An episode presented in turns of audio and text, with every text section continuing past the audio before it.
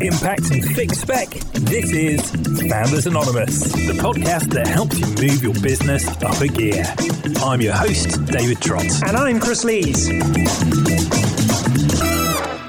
Welcome to Founders Anonymous. I'm David Trott, and coming up this week, how to get your groove on. We wrap up our productivity mini-series with some tips for staying focused and getting stuff done.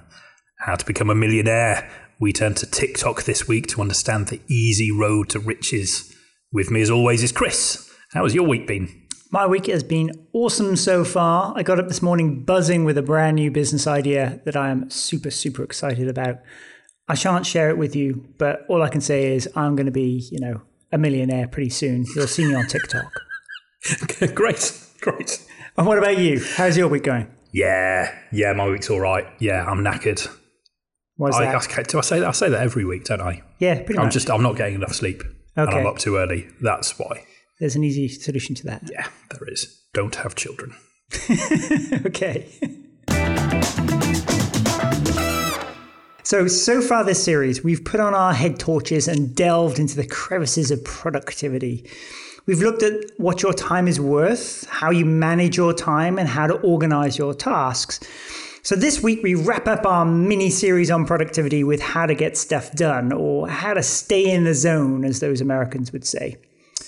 So, a big question's been plaguing me throughout this entire series, which is, David, do you ever get anything done? Not anything at all. Not this week. No, absolutely not. It's really interesting. So I like that we're covering this in the last part of this mini-series, because this is something that I still struggle with now. I don't think I've quite figured out this whole idea of how do you get motivated when you're not feeling it? Yeah. Right. So I can describe that feeling, the not feeling it. I know what that place is. It's a place where I'm sluggish and I'm demotivated and everything feels like a long, hard slog. And I'm looking at my task list and I don't want to do any of them, because I'm knackered and I just think, maybe another coffee will help. And it never does, because I'm over-caffeinated and then I'm all jittery. And then I can't do anything because I can barely type because I've had too much caffeine. Right, so I know that place. You're twitching a bit right now, in fact. I'm overtired, aren't I? Okay. I'm drinking coffee right now, so.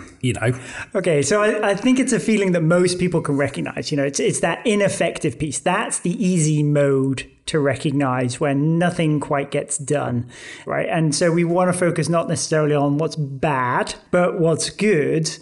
And is there anything that we can do to kind of identify the conditions in which we realize that we're going to go down a bad path in terms of productivity so that we can stop it quickly? Yeah, sure. So I think the first thing to say is this mood that you get in, right? This low productivity thing, this low motivational thing.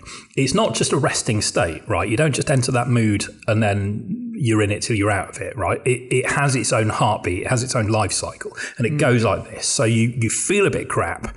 And because you feel crap and demotivated, whatever you try and do, whatever tasks you try and do, take you much longer than they normally would, or you fail to finish them, or you make a start and you get distracted and you do something else. And what that does is it kind of cements this idea that things aren't right and that you're not doing it well enough and that you're failing in some way. And what that then does is feed back into the first stage, which is where you feel demotivated and sluggish. Yeah. Because not only are you in a low mood, but now you've got this added burden of the fact, well, I'm just not getting shit done now, right? So it can spiral out of control quite easily. And for a long time, I was trying to figure out, well, what is it that gets you out of that? And the default way of thinking about this is that the thing that's going to get you out of it is just to get something done, right? Yep. You just tackle something. And, as long as I get that project finished, then, I'll be able to do everything else. As long as I can just get this bit of work done, everything else will flow. And that was where I just sort of assumed that was the route out of it, until I realised that that's total bollocks. Okay. I think what the real route out of this isn't about getting the stuff done. It's about tackling your mindset, first of all, because you need to get your own head in a frame of mind where you're not constantly berating yourself for not getting stuff done. Yeah. And your job isn't to do task number A, Your job isn't to do task number one, task number two, task number three, and tick them off the list. Your job is to tackle your own attitude and your mindset so you're in the right place where you can do task one, task two, and task three. Yeah. Okay. So you hear people talking about this thing that I am obsessed with called flow state, right? Mm-hmm. So flow state is that moment where you're so all consumed with a task. You're so focused on it. And it just works, right? Yeah. It just happens. So is that the equivalent of the student pulling the all-nighter right before the deadline? You know, they leave their assignment till the very last minute and then they suddenly, you know, hopped up by Red Bull or whatever they're drinking. Like they just pull an all-nighter, they do the big essay or whatever, they get it in just before the deadline and then they spend the next 3 weeks recovering from that. Is that what you're talking about? That sort of, that level of concentration? Well, I think your all-nighters were probably very different to my all-nighters at university. I was the king of the all-night essay, right? The last-minute rush. Okay. But the quality was never great, right? It was just good enough. It just got it done. So I wouldn't get bollocks in the tutorial the next day, right? That's kind of where it was. But if you're pulling an all-nighter because you are just engrossed in the work and what you're producing is really good, then that's the flow state. Okay. So it's not necessarily about how quickly you get something done or how close to the deadline or what your work rate is. It's about being all consumed with the task in a way that is enjoyable and just works, right? But is that need to hit a deadline? Is that one of the drivers that forces people into the flow state? What I'm trying to get at is kind of the conditions that forces people or allows them to enter into this flow state. Yeah, sure. So I think it can be, but I don't think it necessarily always is, right? Deadlines are really useful in terms of just forcing you to act because you have no other choice. Yeah. Right. But they might not necessarily be conducive to working in a positive way or one that's particularly productive. But deadlines have their place, right? So I've got my own ideas about what gets people into a flow state. And I say that with a huge caveat, which is I actually think it's different for everyone. Mm-hmm. I think what works for me might not necessarily work for you or any of our listeners. Okay. Well, so before I get to that, what about you? What gets you into that mindset where you're really productive and motivated? So I get very excited about new things. If I have a great conversation with a customer and we come up with a brand new way of doing something and I'm really excited by that, then I'm in that mode of I want to get this done, right? And so I think for me, you know, the idea of the times that I'm most productive are when I feel like what I'm working on is an important piece of a bigger picture of something in the whole, right? So what we're talking about there, so there's two things there, isn't there? There's the new stuff. Excited about new stuff, new projects. Right. And then there's what feels like a really healthy mindset, which is being aware of the bigger picture, right? The bigger goal that you're working towards. Yeah, which we talked about actually in the very last episode, which is the idea of constantly reviewing and making sure that you understand the next 6 months, 9 months, instead of just focusing on what's ahead of you. Yeah, right? Sure. But what about you? What is it that keeps you motivated? Right. So I think I'm quite like a horse. Okay. So let me why the long face? Right, so let me tell you what I mean by this, right? So I actually don't know anything about horses. I don't trust them. They're too big. But what little I do know about horses is they're quite skittish, right? And they're easily distracted. And like, you know, they would run headfirst into a field of battle. But if they see a traffic cone out the corner of their eye, they'll just freak the fuck out, right?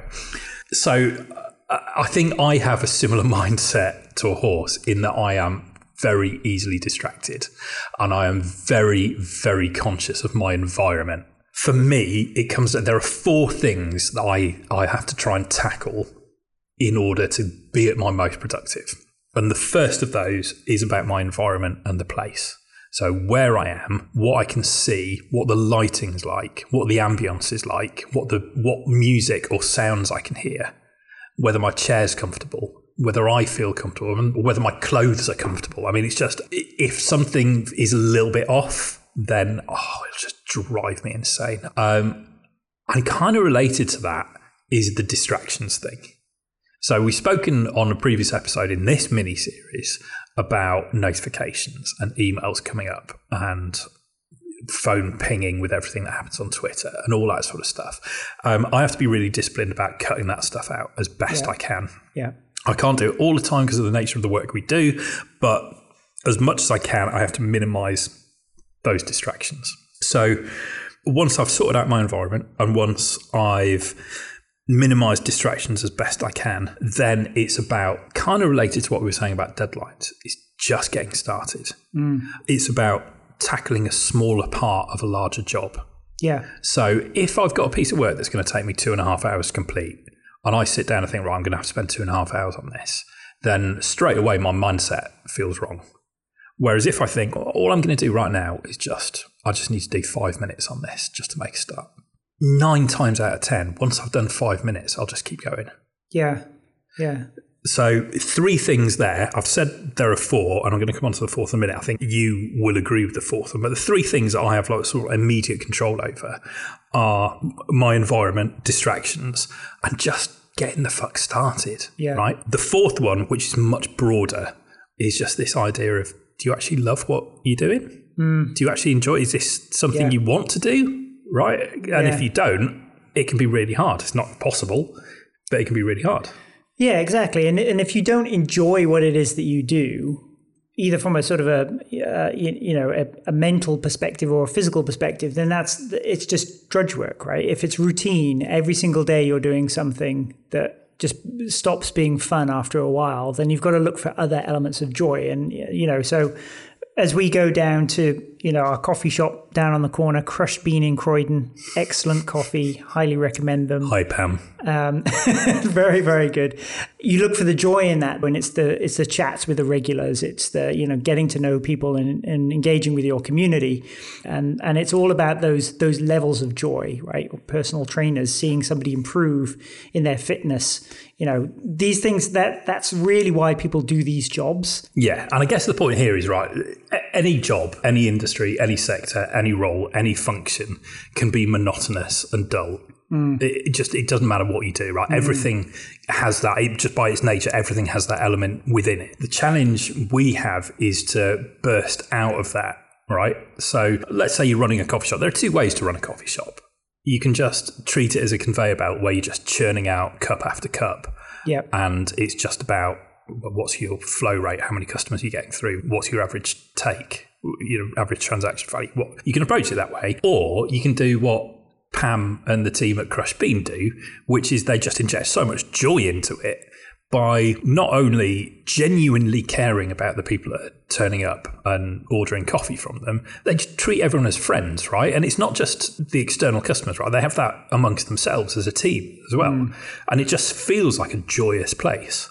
And I think like there's lessons in that for everything. Like doing a tax return can be horrific. Is there a way to make that fun? There must be.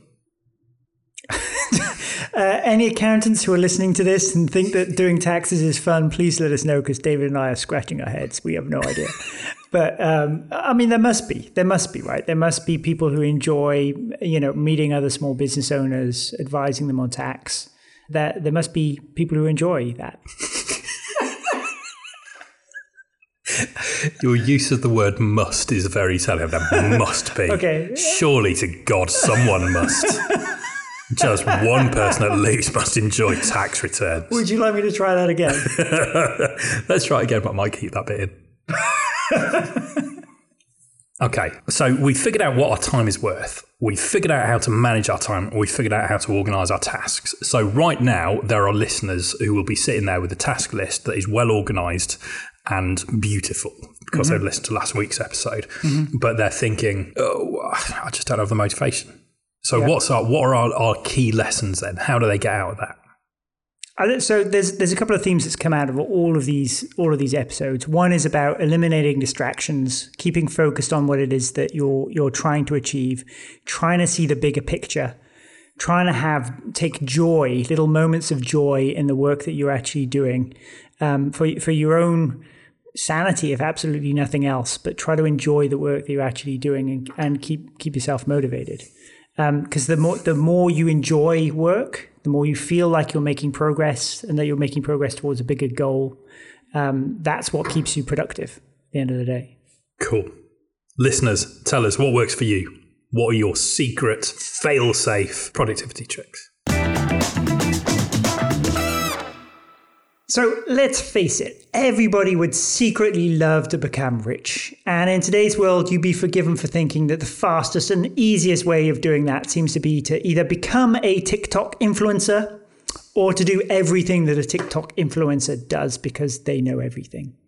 So David, we're tackling get rich quick stuff in this week's social breakdown. Tell us which TikTok influencer can make me rich overnight. That's such a great question. I have no idea, right? So because if I knew, I'd be rich. Yeah. Okay. So I'm not even convinced that the TikTok influencers who suggest that they're rich really are rich. I think they're just blagging it. Yeah, maybe. However, they are rich in terms of impressions and reach and views and followers. Right. So what we're talking about here is something that you brought to the discussion a few days ago. I say something, I mean someone. Okay. Because it's a person. It's a TikTok account of this girl who has created these videos offering, each one is like she's mocking up a conversation with herself, which is the thing that happens on TikTok.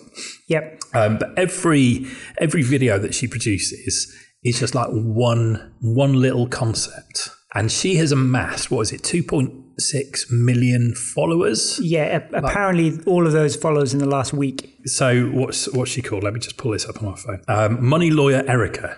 Yeah, 11.5 million likes she has on TikTok, which is extraordinary. And there's only a handful of videos here. What, 20, 30 videos or so? So the thing that drew me to her in the first place was the idea that somebody has amassed a huge number of followers for videos that, you know, I look at them and I sit there and think, why? But I think, you know, if you look at the titles of these videos, they are things like how to get free Nike shoes and how to become a millionaire, which is the one that we're kind of talking about here. And for me, this is, you know, it's pure clickbait, right? There's an awful lot of people in this world who are obsessed by consumerism. They want stuff. Ideally, they want stuff for free, and therefore they're going to watch any sort of video like this that suggests you can get something for free or little effort. I don't know. And this is really interesting. So I think this is the first time that we've done one of these where you've been more cynical than I have. I'm very cynical about this. So yeah. I've watched many of these. I've just watched a handful of these videos, but I've watched the one about the Nike shoes. Mm-hmm. Okay. And yeah, it has a clickbaity headline, which is get free Nike shoes. Mm. Okay. The actual video itself isn't about that. The actual video itself, and this is something that I think she does really well. The actual video is about Nike's own warranty terms that shops don't necessarily point you towards because they don't want you to know. They've got a 2-year replace or refund policy on the footwear, and you just have to give them the production number of the shoe or something. And that's kind of the point of the video, right? That if you turn up to any shoe shop with a pair of trainers you've had for 18 months and say they've fallen apart, then the shoe shop's going to just laugh you out of the shop, aren't they? Right, they're just going to kick you out. Yep. Whereas Nike have this warranty, I believe. I haven't fact checked any of this, but according to this video, if it's in the 2 years, you either replace them for a new pair or you give me the cost of a new pair. Yep. And that's the point of the video, right? So what she's doing, what I think she's doing really well, is she's taking a single concept, a single idea, a single piece of advice or value that actually, if you're in that situation, is incredibly useful. Okay, now granted, yeah, she's given an awful headline, which is get free Nike shoes, and that's not true, is it? Because you don't, only if you've got a pair of shoes under 2 years and they've broken, yeah, and you claim under this warranty, right? So I think that's where the disconnect comes. But from the videos I've seen, what she's doing is presenting stuff that actually is quite valuable, but in a way that's easily digestible in the TikTok format. Okay, and so if we flick to the other video, which has, now that you just explained it like that, I kind of see exactly the same formula essentially in the other video. Yeah. So in the other video where it talks about, you know, how to become a millionaire or something like that, she interviews herself and she says, "You're a millionaire, tell me what I need to invest in." And she says, "Well, I'm not going to tell you 500 different stocks. I'm going to tell you one stock." And really what she's doing in that video is she's describing what an index fund is. So her whole point is, don't go and invest in 500 shares in the S&P 500 index in the United States. Just buy this one thing, and that one thing represents a fractional share of the entire index, right? Yeah. I'm slightly aggrieved by that because I'm somebody who works in trading and finance, and so I understand these things naturally. But I understand also that the vast majority of the public would not understand that. And actually what she's doing is she's describing what an index tracker is for everybody else. Yeah. The clickbait title of, "Are you going to be a millionaire?" is entirely wrong, right? But what she's done is she's educated people about this really small little thing that possibly has value. I might concede on that. Yeah. And I think, so what I can't quite figure out is what alternative she has to that clickbait headline, right? The purpose of the headline is to get people to watch. That's its purpose. Then the content itself does the next job. But even still, like, if her headline was, "Here's what an index tracking fund does," then nobody's going to watch that, are they? Okay, but I think, like, so what we're taking away here is that while I was initially quite cynical about it, the idea of what she's trying to do is somewhat good and smart. She's taking a complex idea, trying to break it down for a TikTok audience. It's the clickbaity headline that's kind of that frustrates me, but maybe I just need to get over it. That's what you're saying. Sure. No, I think that's a fair summary. Okay, that's it for this week. Thanks everybody for listening. Just before I go though, we are getting towards Christmas, and so I thought that we'd have a little bit of fun. Around Christmas time, everybody loves a Secret Santa. And so I'm going to propose that we have a Founders Anonymous Secret Santa between David and I. The rules, if you've never played Secret Santa before, here's how it works. You have to buy the other person a gift no more than £5 that you think is appropriate for them. Now, why am I telling you this in the podcast? Because you guys listening to the podcast every single week clearly understand David and understand me. And so I'm looking for your suggestions, please. We're going to put our social media handles in the notes for this podcast. If you have a great idea for a Secret Santa for David, send it to me. If you have a great Secret Santa idea for me, send it to David, and we will reveal those things live on air. How about that? Does that sound like a great idea? Actually, I quite like that. I was terrified when you mentioned Christmas fun, because there is nothing I hate more than fun. I think this could be very revealing about A, who our listeners are, and B, their impression of us. Oh, God. So I think this is a great idea. Anyway, that is it for this week. Thanks again for listening. If you have any sort of stories, or if you've got any comments at all on the topics we've covered around productivity in the last mini-series, please let us know, or get in touch about anything else. podcast@impactbiz.co.uk. You can also get in touch with us at Twitter, FoundersAnonPod. Please go to Spotify or Apple Music, like the podcast, subscribe, of course, and we'll see you again next week.